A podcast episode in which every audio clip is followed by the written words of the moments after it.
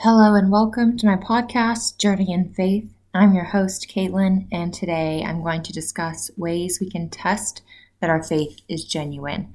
Let's get started.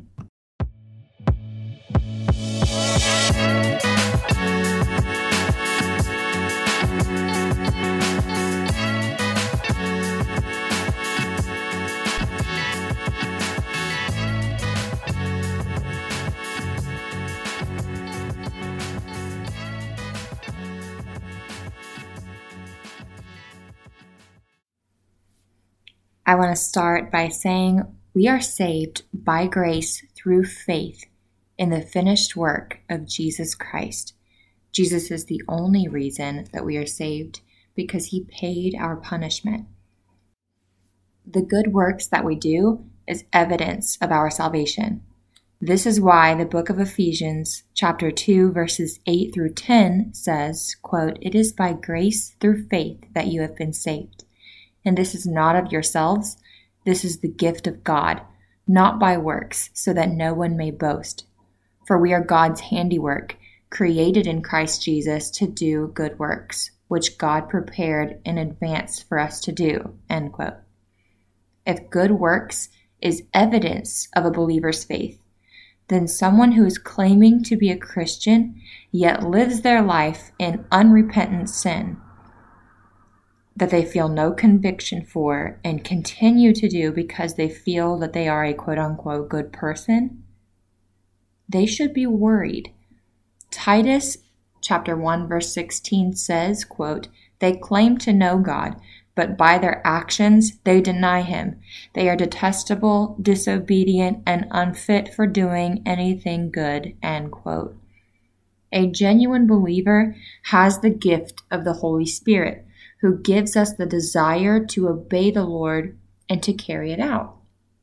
Genuine believers in Christ are always pursuing to be a better Christian daily, and the Holy Spirit sanctifies them over time to be more like Christ each day.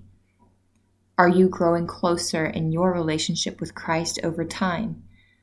Are you doing your best to obey what Jesus has commanded each and every day? When you sin, do you feel conviction and repent? Do you cherry pick which commands to follow in Scripture? These are all things to ask yourself to test if your faith is genuine. 1 John chapter 2 verses 3 through 6 says, quote, "We know that we have come to know him if we keep his commands.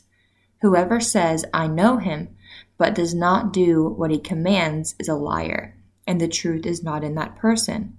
But if anyone obeys his word, love for God is truly made complete in them. This is how we know we are in him.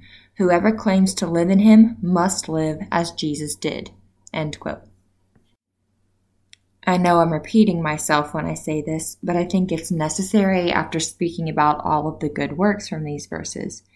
We are saved by grace through faith, but the good works that we do are evidence of our faith and salvation.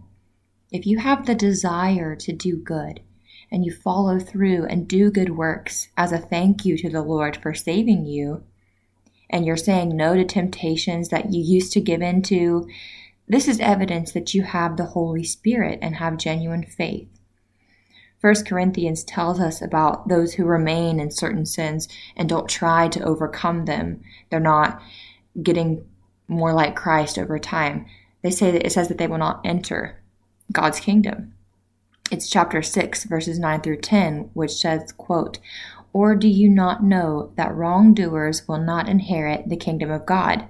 Do not be deceived, neither the sexually immoral, nor idolaters, nor adulterers, nor men who have sex with men, nor thieves, nor the greedy, nor drunkards, nor slanderers, nor swindlers will inherit the kingdom of God." End quote. It goes on to say believers used to be some of these. This doesn't mean Christians won't sin, but they will struggle against sin and will overcome sins they used to live in more and more. We show our faith by our works. This is why going to church, being nice to people, helping others, being involved in church events, and sharing social media posts about Christianity are all nice things, but they are not what save us. However, if you are a saved Christian, you will have the desire to be in church with the body of Christ. You will have the desire to get the gospel out to others in some way, shape, or form you will have the desire to do the good works God calls for us to do.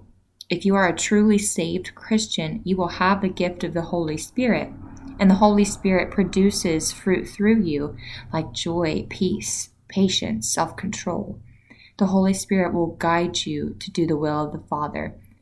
If you do not desire to be in a church or read the Bible, and you don't desire to obey Christ's commands, and you're claiming to be a Christian, there's an issue there, and you may need to examine yourself and pray. If any of these verses bring concern to you, I would suggest surrounding yourself with believers who are passionate about Jesus, getting involved at a church if you're not already, and pray to God to sanctify you and draw you closer to Him. I would also suggest um, reading the four Gospels Matthew, Mark, Luke, and John. If you are seeking God, He will find you.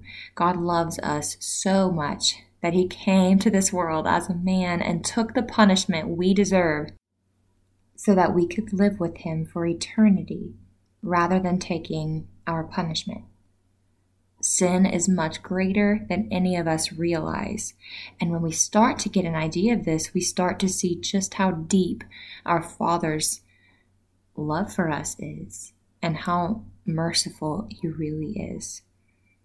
If you admit that you have a sin problem, like myself, you repent, which means to turn away from the sin and obey the Lord through a changed heart, and you trust that Jesus has saved you by dying on the cross, you will be saved and see a beautiful change in your life.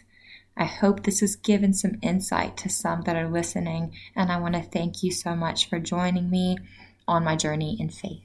See you next time.